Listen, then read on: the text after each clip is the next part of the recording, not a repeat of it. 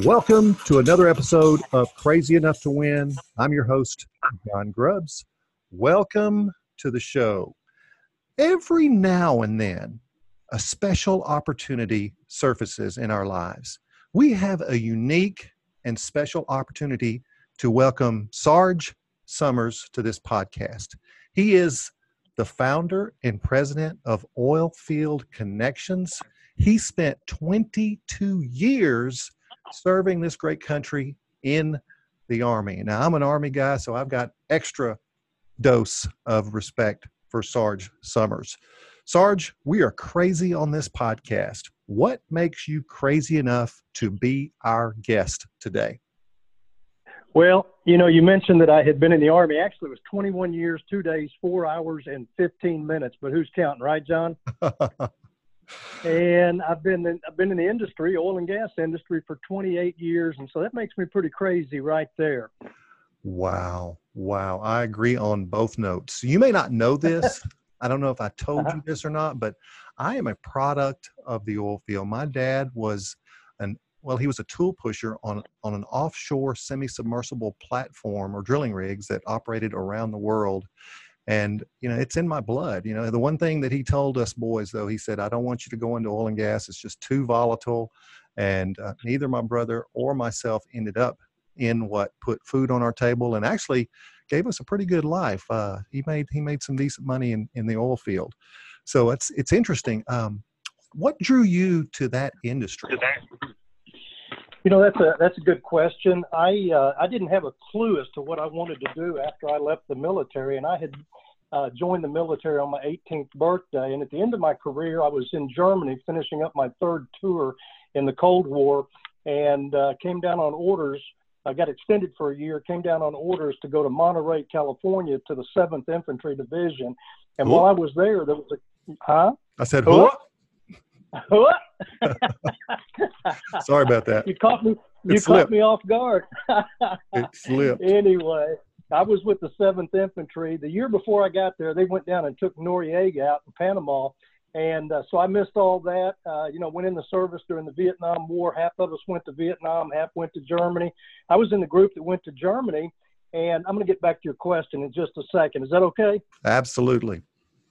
Thank you, John. I was in the group that went to Germany, and one day I was telling the lady, I said, "Yeah, ich spreche ein bisschen Deutsch, meine Freund." And she said, "Oh, you went to Vietnam?" I said, "No, obviously my German must be really, really bad if you think that's Vietnamese." so, anyway, uh, what had happened in 1987? There was a gentleman and his family.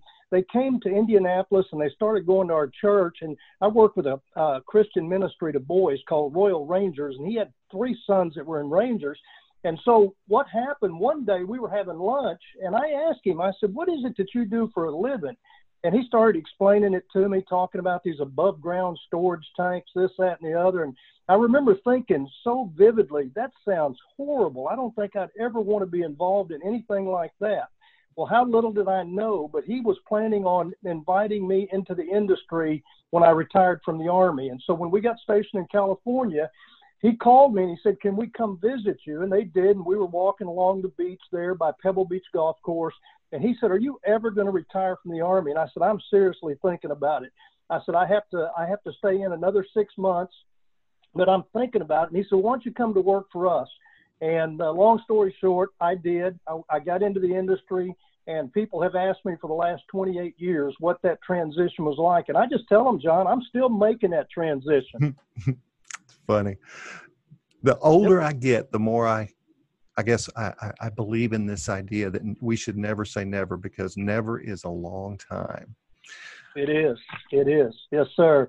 And you couldn't, by the way, John, you, you, you know, people can't see you here on the radio, but I know that you couldn't be a day over 29. Not right? too many days over 29. I, I tell people, I, yeah, I'm, I'm over, I'm over 29. You could, you could take that to the bank and be brutally honest about that. So, so here, here's a question for you. Yes, sir. Things seem to be opening back up in this economy. As a military guy, what are your thoughts on our response as a country to this pandemic? Well, you know, I went through several stages uh, of feelings about this. Uh, the first thing that I thought I was I was really angry. I was angry because I've gone through this is my fourth downturn uh, in 28 years, and I was angry because I knew what was fixing to happen. I, and and this was a double whammy for us, you know. And uh, so I just knew that a lot of the young guys that are working in the oil and gas industry are going to be hurt because here's the problem. Many of them and you can tell them that they don't listen but many of them when they get these uh, six figure jobs driving a truck out in the permian basin or down the eagle ford shale you know they go out and buy a new house new truck new car new toys and everything and then when the bottom falls out they don't have any money to pay for that and then they have to deal with the banks. And so i was angry about the situation. I was concerned about the safety of our country. I was concerned about our people and uh, you know we've lost we've lost over 80,000. Uh, that's more than we lost in the Vietnam War. We lost 58,000 plus in the Vietnam War. And so, you know, I went through several stages of, of thinking about this, and and I knew that we'd come back, and we are coming back. You know, oil's on the rise. I think the WTI the last few days has gone up, and we're I think we're somewhere around thirty-four dollars, unless it took a hit today. I haven't seen, but just just a lot of different thoughts. You know, I was concerned about our churches uh, in our community, as I was concerned about the leadership of our nation. Uh, all of this is very, very difficult. Yeah. Do you think if if at some point we're able to look back upon our response, do you does any recess of your mind think we may have overreacted to this? Oh, absolutely, absolutely. There, I, I, there's several areas uh, that I think we overreacted, and I, and I think our our leadership, uh, I hate to say the president, but I think our leadership got some some bad advice in many cases. And uh, you know, I just uh, it's nuts. It's nuts what we've gone through. And most folks will will not go through something like this in their entire lifetime. Uh, and yet, you know, I'm uh, 67 years old, and so I've seen a lot of different things. I mean, I can remember uh, where I was at when certain uh, things happened, like 9/11, or when uh, JFK was shot and killed in Dallas, Texas, and the explosion of, uh, you know, of the uh, help me out here Challenger and uh, different things like I can remember where I was at during those events. And you know, a lot of times when we see stuff like this, it's more of a regional thing in our country. You know, maybe it's a tornado up in Oklahoma or Kansas, uh, Texas, whatever, or but or maybe it's a hurricane. You know, or maybe it's a flood. Any number of things. And so, you know, we we process that differently when it's a regional event, or or if it's an event in some other country far, far away. But you know what? When you get slammed this hard in the United States of America and it affects all 50 of the states, it's a tough situation. It sure is. It sure is.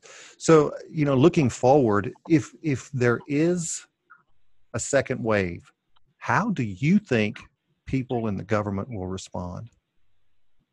I think they'll respond differently uh, this time. I think we've we've learned a lot from this uh, this first uh, I don't know 10, 12 weeks. Uh, I know I've been home uh, almost uh, completely for the last uh, 11 weeks. And but I think they'll I think they'll process it differently. You know, I think that, that they'll take a different attitude and a different approach to, to what's going on. I don't think it'll it'll be like it was this this last time, and I, I think we'll do a better job with it. you know, it doesn't matter how much you prepare. Uh, you're going to get caught off guard when something like this happens. I mean, pandemics only come around what every 100 years or whatever, and uh, this this one has been has been tough. But you know, there's been worse pandemics uh, in our world uh, than the one that we're that we're the one that we're currently going through. Yeah. So the oil and gas sector, you mentioned this earlier, has taken two really hard punches, two hard blows to the chin. One, an oversupply issue, and right. two, the pandemic. What do you think the next year will be like?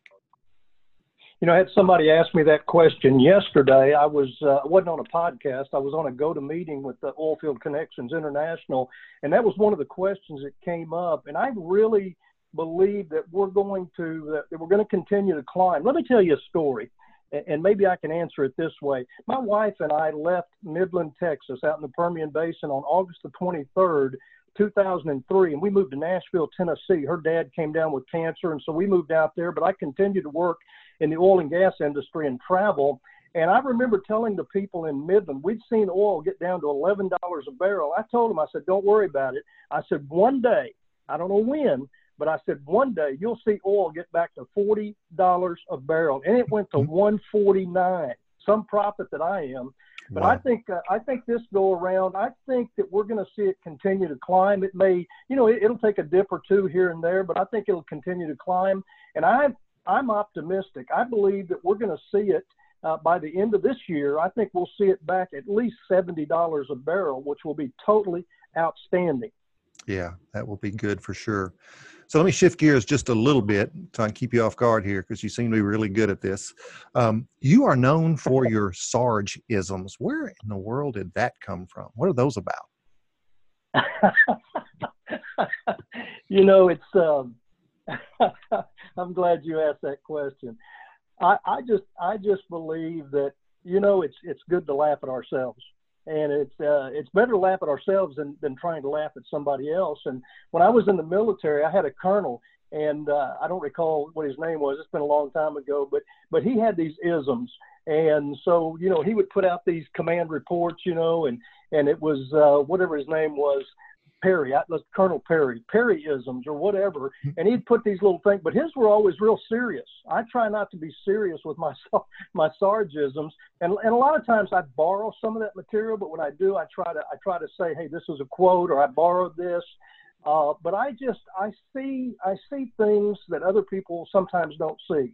I can yeah. be looking out the front door uh, of my house and I'll see a truck go by and it'll stimulate a thought in my mind, or someone will say something, or I'll be listening to a country song. I love country music, and uh, somebody will say something, and it just it just triggers something in my mind, and I will put it down in my notes, and I'll come back. I probably have three thousand of these uh, at any time, and what I do is when I publish them, I put a date next to the uh, next to the sargism in my notes.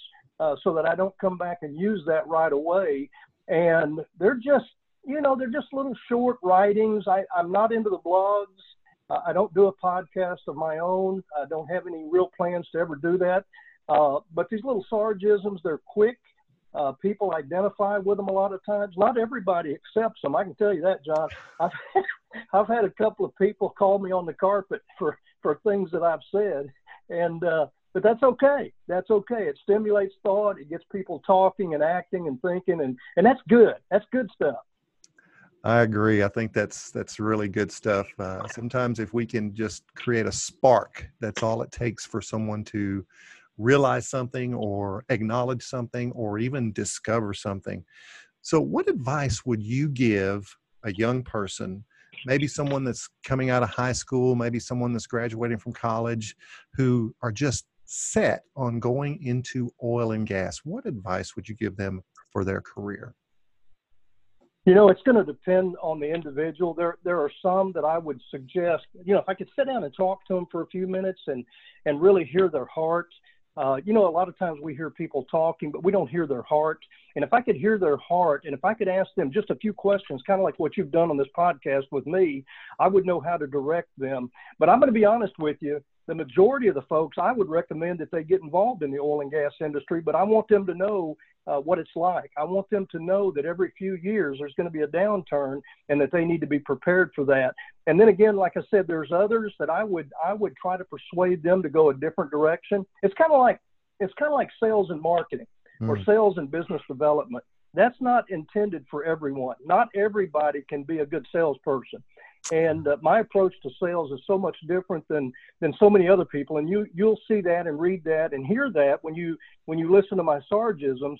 I have a different approach. And i just uh, i just honestly believe that we ought to be honest with everybody. I don't care if it's a janitor at the school. I don't care if it's the person waiting on us in the restaurant. I don't care if it's in the c suite we ought to treat everybody with respect and so, you know, if somebody came to me and said, "Hey, you know, I'm getting ready to graduate college," I'd say, "Okay, well, what what degree do you have? What degree will you have? And let's talk about this. And and what makes you think that uh, you, that you can cut it in the oil and gas industry?" And we'd have a we'd have a very honest, very frank conversation. And then I would decide whether to encourage them to go into oil and gas, or if I would encourage them to go somewhere and maybe milk cows or something like that. I don't know. That's hilarious. So, do you remember the song "Mama, Don't Let Your Babies Grow Up to Be Cowboys"? To be cowboys, yes, sir. Yes, sir. You think the same thinking might apply to oilfield workers as well? It it does in a lot of cases. Yeah, I, I look at it on a case by case basis, and uh, you know we're uh, we're not a large community when you think about it. I mean, even the even the entire energy industry is not that big, mm. and um, somebody told me that one time they said they thought there was a lot of cross uh, cross breeding in there. I don't know. uh, probably not something that you wanted me to say on your on your podcast, but uh, but uh, anyway, anyway, you know, I, you'd go to a bid meeting and uh, someone would say, "Oh," they'd come in and they'd say, "Okay, who's working for whom today?" You mm. know, and there's a lot of truth to that. There's a lot of truth to that. So. Yeah, you, you know something I've noticed uh, as a change. You know, there there used to be a pretty negative uh, image of the oil and gas industry from a business development, almost like it was uh, take advantage or be taken advantage of. It seems like that's gotten better in the last ten years. Like it's it's a more I guess it's it's a more mainstream industry, just like anything else. Do you see the same? I agree. Yes, sir. Yes, sir. I agree. I think it's gotten a lot better. Um, I think that people have begin begun to realize uh, how important it is that they take care of the customer and uh, do everything that they possibly can. I remember interviewing with a company up in uh, Louisville, Kentucky, uh, several years ago, and so they uh, the CEO told me he said you know he said that we like you. We, we're going to make you a written offer. We want you to come to work for us. We believe that you're the guy that's going to take us to that next level. I I started shrinking in the chair thinking oh my God what did I do here? You know? And uh, but I told him I said listen I need to tell you three things about me before you hire me. And he and he kind of leaned back and he said well, what are they I said, number one, I said, you need to understand I'm a born again Christian. I said, I don't know how you process that. That's not my problem. But I said, I do feel like I need to tell you that. Secondly, I need to tell you that I'm going to spend a lot of your money because I believe in red carpet treatment for the customers, but I'm going to make you a lot of money in the process. And he said, Well, that's what we've heard, and that's why you're sitting here. Hmm. And then a third thing, I said, Listen, my wife travels. This was back then. I said, My wife travels with me everywhere I go. And I said, I don't, I don't want you to misunderstand. She doesn't sit in the car when I go in and talk to the customer, she goes in with me. And my wife is is is the most incredible person in the world. She really is. I told him, I said, if I'm in the boardroom, if I'm doing a PowerPoint presentation, I may stop right in the middle of the presentation and let my wife answer a couple of questions. I said, my goodness, she's heard she's heard my rhetoric rhetoric so many times. She knows exactly what I'm going to say before I say it. Wow, that that's that's that's definitely unique, you know, and I think it's wonderful to have that kind of support in the field, not just at home. So that's that's awesome. Yes, sir.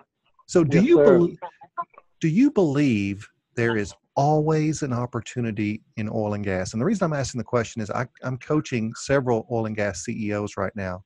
And in each one of their different businesses, we have found opportunity at the bottom of this market. Do you, do you agree with that no matter what the conditions are? I think I think there are exceptions to, to every rule, uh, and and I don't I'm, I wasn't really prepared for that question. I'll be honest with you. But one thing I will tell you, and you've seen this in some of the sargisms, I don't pull any punches when it comes to those that uh, you know the CEOs and the COOs and so on and so forth. And I know a lot of those guys because I've called on them. I'm friends with a lot of them. I've, I've built great relationships over the last 28 years. But one of the things that I really, really would encourage the folks in the C-suite is to get out of there, to get out of the to get out of the office, to get into the field, get out there with the employees and and bump elbows and and learn what their people are really doing. And I'm going to tell you something. Most of the greatest in our industry have not come come from the boardroom. In my opinion, they've come from the field. Hmm. You know, and so if that information can get processed back to the corporate office, then that's where a lot of a lot of the, the great decisions have been made. Unfortunately, there are some folks that would take credit for the decision and it, it they didn't have any input whatsoever. They just they just heard it through the grapevine, so to speak.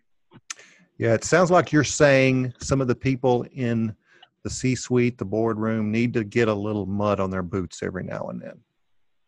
Every once in a while. I had a great CEO uh, when I worked for a company out of Beaumont. And uh, actually, his office was here in Houston. But I remember he would he would come out to the field, and and I would take him around, and and uh, you know it was kind of funny because his hard hat uh, sat way up high on his head, He looked kind of funny. He looked out of place, to be honest with you.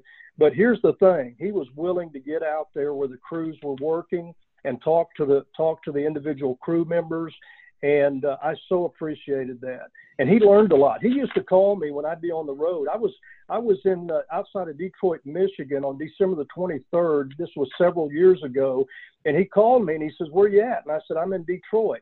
And he said, "What are you doing in Detroit?" I said, "Well, I'm calling on customers." He said, "You do understand that it's December the 23rd?" I said, "Yes, sir, and I'll be home for Christmas. You don't need to worry about that." And he says, "Well." you need to pick up the phone and call me every once in a while. I said, no, sir, I don't. I don't. That's that's not that's not my place. I said, if you if you want to know what the old Sarge is thinking, you need to pick up the phone and call me, just like you just did. He said, well, you're you know you're my eyes and my ears in the field. I said, yes, sir, I know that. I understand that. And we had a great relationship. Had a wonderful relationship. Hey, I want to tell you too, two of the two of the incredible uh, general officers that I ever got to serve with. Listen to this. One of them, uh, I served with him when he was a lieutenant colonel in the infantry, and he went on to command the 82nd Airborne when they went into Iraq in 2003. And he was just an incredible general officer. Unfortunately, what happened uh, was during his time over there, uh, he and about eight other general officers decided that they wanted to see the Secretary of Defense get fired, and so so they wrote a letter and they all signed it, and it backfired on him. So he lost his job, and I, I won't say his name. Wow. The other one I will say his name was uh, I served with him when he was a major, and again when he was a lieutenant colonel uh, at Fort Harrison in Indianapolis, and he went on. Uh, to make three-star general, and he died in the Pentagon on 9/11. He was the highest-ranking officer that was killed on 9/11 in the Pentagon. And what was his, his name? name? was uh, Tim- Timothy J. Maude. Say that again. Timothy J. Maude. Wow, that's that's incredible. Yeah, he was from Indiana. He grew up in Indianapolis, and uh, just uh, both of those guys were absolutely incredible officers. The one, the one that's that commanded the 82nd Airborne, he was a West Point graduate, and uh, just an incredible golfer. He he beat me like a redheaded stepchild, and I'm a good golfer, but he he just tore me a new one. And then I found out later that he had uh, captained uh, the golf team when he was at West Point. Nobody told me that. Wow. What a, what a great story. What a great story.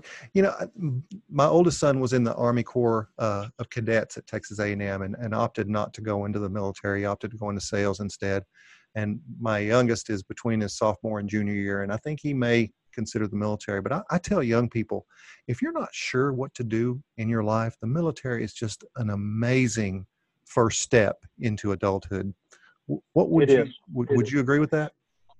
I, I absolutely, absolutely. I grew up in a family of 16, uh, John, mom and dad, and 14 children. My mother was 31 when she had her final child, and uh, no twins. She only had one perfect child. I'll pause right there. And she only had one perfect child, and that was my older sister. I didn't want you to think it was me.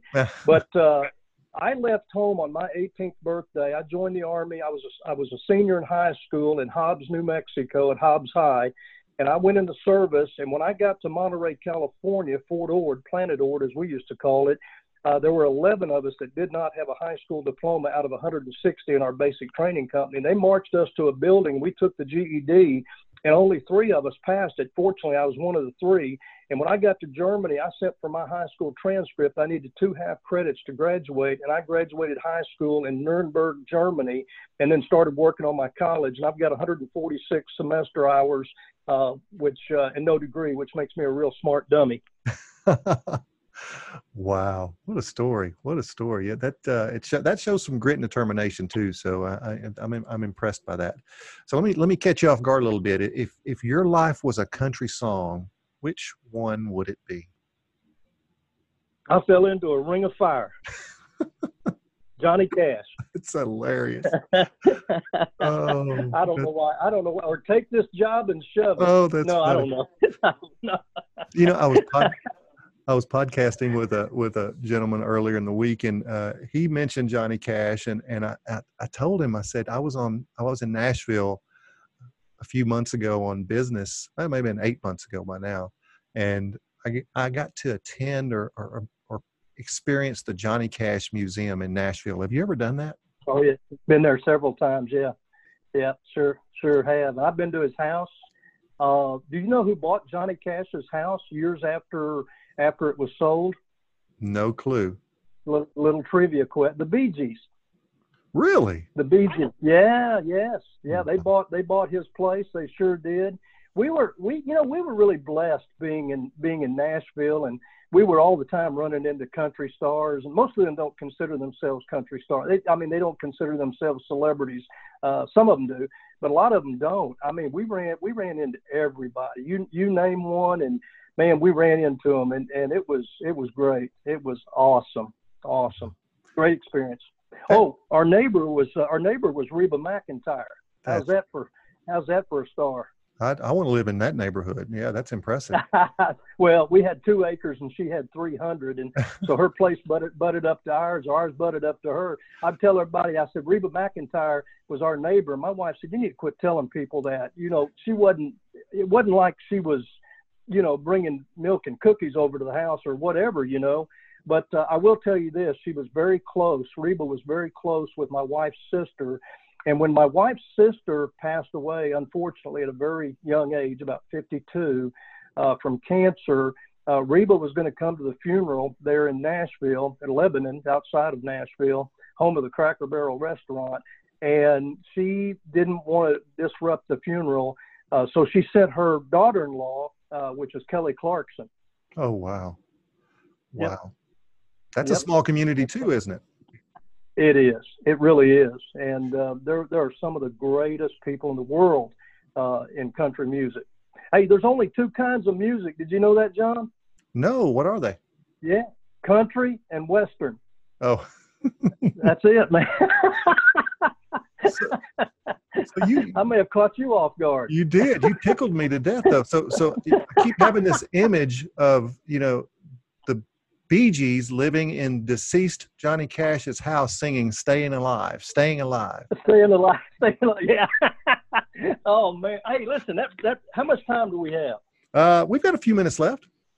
Let me tell you this, man. Years ago, I was living in Midland and I was uh, calling on some customers in Nashville. I'd taken them out to a football game. It was a Monday night game, and the next day I headed back to the airport to get on Continental back when Continental was still in airlines. And I saw this guy in the in the snack area, and he had on a Dallas Cowboys cap backwards. I said, "Hey, buddy," I said, "How long you been a Cowboys fan?" He said, "All my life," just like that. And I, I said, "Really?" I said, "I said, where are you from?" He said, "I'm Beaumont, Texas." I said, "Beaumont, Texas." I said, "I understand there's some great country western singers come out of come out of there." He said, "That's what I heard." He said, "Where are you from?" I said, "I'm from Midland, Texas." He said, What do you do? I said, Well, I'm in business development. I work in the oil and gas industry. I said, What do you do? He said, I'm a country western singer. I said, Really? I said, Well, your face is familiar. I said, I said, I'm embarrassed. Go ahead and tell me who you are. He said, I'm Mark Chesnutt. Oh. And uh, did you ever ask somebody a question, want to reach out there and just pull the words back? My uh. next question to him was, Well, what are you doing in Nashville? Oh, and I just knew he was going to write a song someday about this idiot at the airport that asked him what he was doing in Nashville. But he answered my question. He said, "I'm getting a." It was nine o'clock in the morning. He said, "I'm getting a beer." He said, "I've been hanging out with Chesney and McGraw for the last three days. I got to have a beer." well, it, I, have, haven't seen the guy since. that's that's so that's so great. So I got to give you a funny uh, airplane story that, that's related to the oil and gas industry too. My dad, you know, he would fly everywhere because he worked overseas. So he was on an airplane every two weeks or every month, depending on what his rotation was. And he came mm-hmm. back one month with a funny story. He said, "You'll never guess who I saw on an airplane this this trip." And we all said, "Who?" And he said, "I saw Ray Charles." And I said, "Ray oh. Charles." He said, "Yes, he was reading a Braille Playboy in first class on the plane. oh man! Some some stories you just never forget, Sarge. Oh no, that's right. Especially a story like that. Yeah. Hey, listen, can I can I say a little something about Oilfield Connections? I'm going to get to that. I, have got that oh, on my okay. list. I'm, I'm going to make sorry? sure we get that in. I just had one more question before we get to that. And yes, you know, this this podcast is about going big. Where's the mm-hmm. big opportunity in oil and gas? What do you think is that that if someone's listening, what's the big opportunity? What does your gut tell you? Well, you know, uh, if you'd asked me that question 20 years ago, I, I would have had a different answer than I do today. I think that, that the biggest thing going out there or coming up has not yet been discovered. Mm. And we are learning, we are learning every day uh, with the geophysicists and the geologists and all the different ones that study this stuff, we're finding out more and more of these oil and gas shale plays across the country and around the world.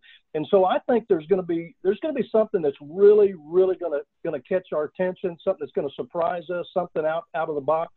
Uh, and I don't know exactly what that's going to be, uh, but I tell you, and it and it may not be landmass. It it may be an invention it may be some kind of a uh, you know a new a new technique. Uh, my goodness, just think about uh, what's what's been accomplished just in recent years. You know, with the, with the uh, vertical. I'm sorry, not the vertical, with the horizontal drilling and and the fracking and and everything else that uh, that's taken place. By the way, you do you do know uh, two of the two of the most important elements in the process, don't you? What? It's not. It's it, it's water and sand. Mm. Water and sand, yeah. And I've I've been to some of these uh, conferences. I did 22 uh, conferences last year, trade shows and conferences, and one of them they were at the DUG conference with the Hart Energy. They were talking about the water and talking about the sand, and I'm looking at that, and I, I'm I'm sitting there thinking maybe I need to get out of the oil business, get in water business or the sand business, you know. And uh, but listen, there's going to be plenty of opportunity uh, for people in our industry. And here's the thing: if you're willing to work if you're willing to roll up the sleeves and, and just get after it, you can make a great living out here and you can leave your mark. See, I'm at the age now, John, where I'm more concerned about my family and concerned about my legacy. And uh, I don't, I don't know what that's going to be. I don't, I don't have any idea what that's going to be. But I tell people all the time. They say, "What's important to you, Sarge?" And I said, "Well, for me, it's my faith, it's my family, and it's my friends." Mm. And I put a very high premium on all three of those things. Wonderful. Wonderful. So tell us about oil field Connections. What is that about? it's a short story. we started, uh, I, I, had the idea in December of 18. Uh, and so in January of 19, I invited about 25 people to meet with me at the Cracker Barrel in Midland, Texas. And we had 11 that showed up, and that's that's that's where we started. And then uh, we decided we'd meet every other month. And so the next month we met in Odessa over breakfast at uh, Egg and I. And then after that, we moved it uh, over to Midland and started doing lunches and still meeting every other month, averaging 25 or 30. November rolled around and we had 28. And so we had an after action review, after action meeting after the luncheon. And I told the group, I said, listen, here's the deal. I said, if we want to see this thing grow, we're going to have to think bigger and we're going to have to start meeting every month on the same day of the month at the same location at the same time and we're going to have to start using online registration. January rolled around and we had 75 or 76 february we had uh, we had 65 i think but we had all kinds of snow and ice. And then in march which was our last meeting uh, we had uh, 165 and that's wow. pretty explosive growth. And then what we did was we started adding chapters. And from January of this year until the middle of March, we've added 17 chapters, and we've still got, uh, you know, we've still got five or 10 more uh, that we're taking a look at right now, different locations. And uh, so, you know, we've, we've, we've done a lot of work, uh, built a lot of infrastructure. Uh, we're not in competition with any other uh, organization or program that's out there. I'm a member of the Oilfield Christians Fellowship. I'm a member of the Oilfield Helping Hands, uh, four of the Pipeliners Club, AUSA, American Legion, and the list goes on. And, I, and we're not in competition with anybody. We promote them. Uh, we talk it up. Matter of fact, I'm the guest speaker in uh, June for the Oilfield Helping Hands in the Permian Basin. And so, you know, we're wanting to work friendly. We're wanting to, to do what we can to, to help meet the needs of the people in our industry. We're all about networking. We're all about mentoring. We're all about service and giving back to, to people and to the community. And that's what we're all about. And if anybody wants to take a look, they can go to oilfieldconnections.net. Say that again oilfieldconnections.net. Oilfieldconnections.net. Well, all one word, yes, oilfieldconnections.net.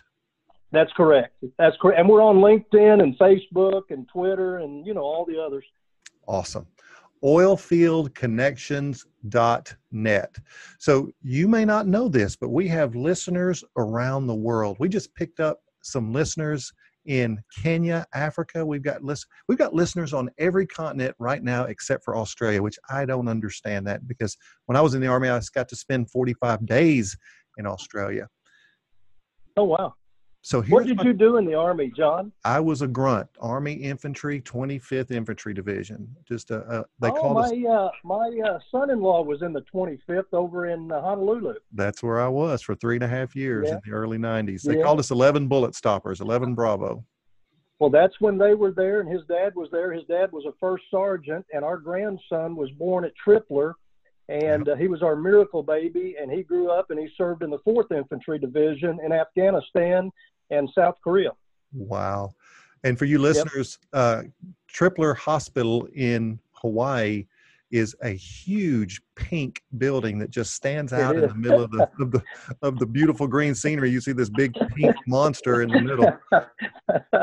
you know, that's a funny story because I, I flew over on C5 Galaxy, which is just a massive airplane. I, I'm getting ready to get off the plane, and I, I saw this Air Force officer, and I said, "Can you tell me how to get to Tripler?" he pointed at that pink building. He said, "That's it." Yeah, it's it's just it's odd. It's just anyway. an odd thing. Hey, we, listen, I want to tell you that I appreciate your service to our country as well, oh, John. Thank you so much. I, I'm I'm I think I'm more proud of that period in my life than any of the other thing that I've done. So it's a it's an honor. My brother was in he was in at the same time. So I you know this is Memorial Day weekend. So you know I, I think remembering those that we lost is a uh, is a special time. Um, here, here's, here's a question. Um, if, since we have listeners around the world, I like to have my guests explain to everyone where you are at at this moment. Where are you living? Where are you calling in from? We we actually live uh, in a golfing community called Oakhurst, and it's in Kingwood. We're 27 miles northeast of Houston. And when we first moved here, we were going to a church in Humble, Texas, and I told a lady one Sunday, I said, My wife and I sure do like it here in Humble. She said, Sir, it's not the, the H is silent. She said it's pronounced Humble. I said, Wonderful. I said, That town south of here, is it pronounced Houston? she did not laugh, John. I don't she think so. I don't think so. no. so is it what's the what's the weather like? Is it hot? Is it humid? Is it I mean what's what's it like in Houston right now? It's a very balmy 92 degrees this afternoon. I've been out today and uh, went over to Katy. Uh, you know, Houston is the fourth largest city in the United States, and, and before long will be the third largest city because we're going to pass Chicago. And uh, but it's man, it's hot. It gets, you know, you've been down here. It gets really, really hot down here. And uh, oh, I want to say this too, John, and hopefully you won't edit this out. But folks, if you have not read John's books, if you've not seen his work, you need to you need to get his you need to get it. He he sent me a free copy. I don't think he's going to do that with everybody. He sent me a free autograph copy of one of his books, and I'm telling you, this man knows his stuff. Sarge, thanks for that little plug. I appreciate that more than you know. Um, I'm a foodie. My son's a foodie. My son lives in Houston. Actually, just moved to Houston. He's uh, just lost a sales job down there in Houston, and he's he's got a he's on the hunt for another one. He lives in downtown. But one of the things I like to have all my guests describe is what's the food scene like where you live? Because if we have someone in Europe that may be thinking about a trip to Houston, uh, what do you recommend if someone's visiting Houston as far as the food scene goes? Can, can I name the name of the restaurant? Absolutely. Oh, okay, okay you know what? This is a melting pot. Houston is an is an absolute melting pot. We've got we've got people that live here from probably every country in the world, and uh, for us down here, it's it's all about Tex-Mex.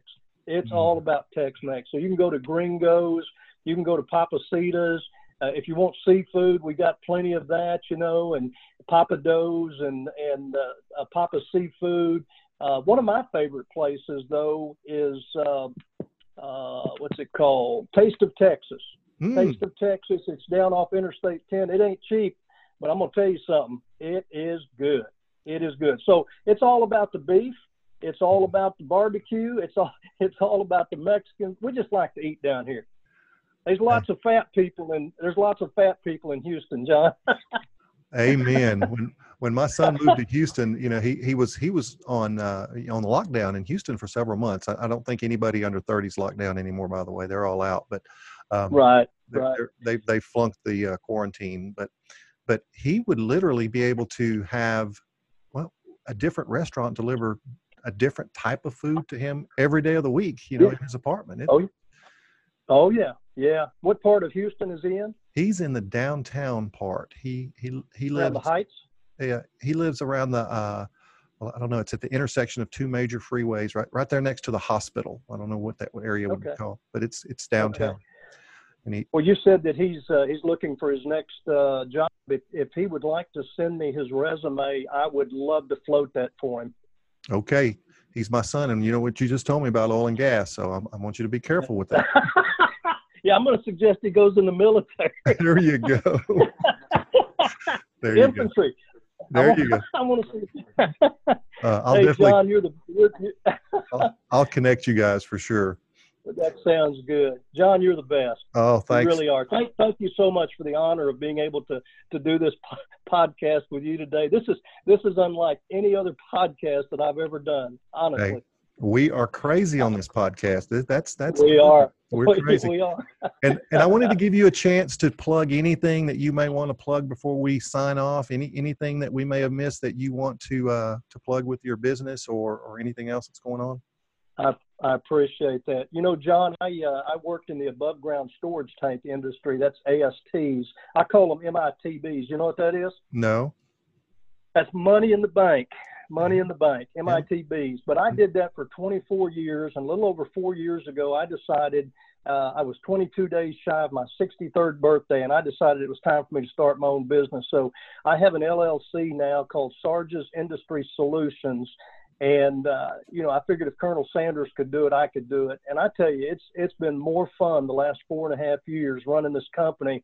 And my new website just came out yesterday. It's uh, industrybreakthroughs.com. Industrybreakthroughs.com. So I would encourage the people to go take a look at that. Uh, there's some funny stuff on there as well. Uh, most of it's serious. Uh, but I, I work upstream, midstream, downstream, do a lot of uh, consulting. I represent products and services for other companies uh, around the around the world, actually. And, uh, and and I think you know this about me, John. I also do a lot of public speaking. Absolutely. So say the name one more time, so in case they missed it, they can have that website as well. Yeah, industry breakthroughs. That's plural. dot com. Industrybreakthroughs.com com. Sarge, yes, thanks sir. for coming on the show. I want to just remind all the listeners that uh, we will keep having crazy people on this show because crazy people, well, they make the magic happen in life. They're the ones that are crazy enough to go big. They're crazy enough to start a new company at 63 years old. They're crazy enough to get things done. And I guarantee you, I guarantee you, we are going to have Sarge back on this podcast to get a little more Sargisms. And next time, I'll give you a little warning so you can bring some of those Sargisms with you, Sarge. Thanks for being on the show. Thank you, and God bless you, John.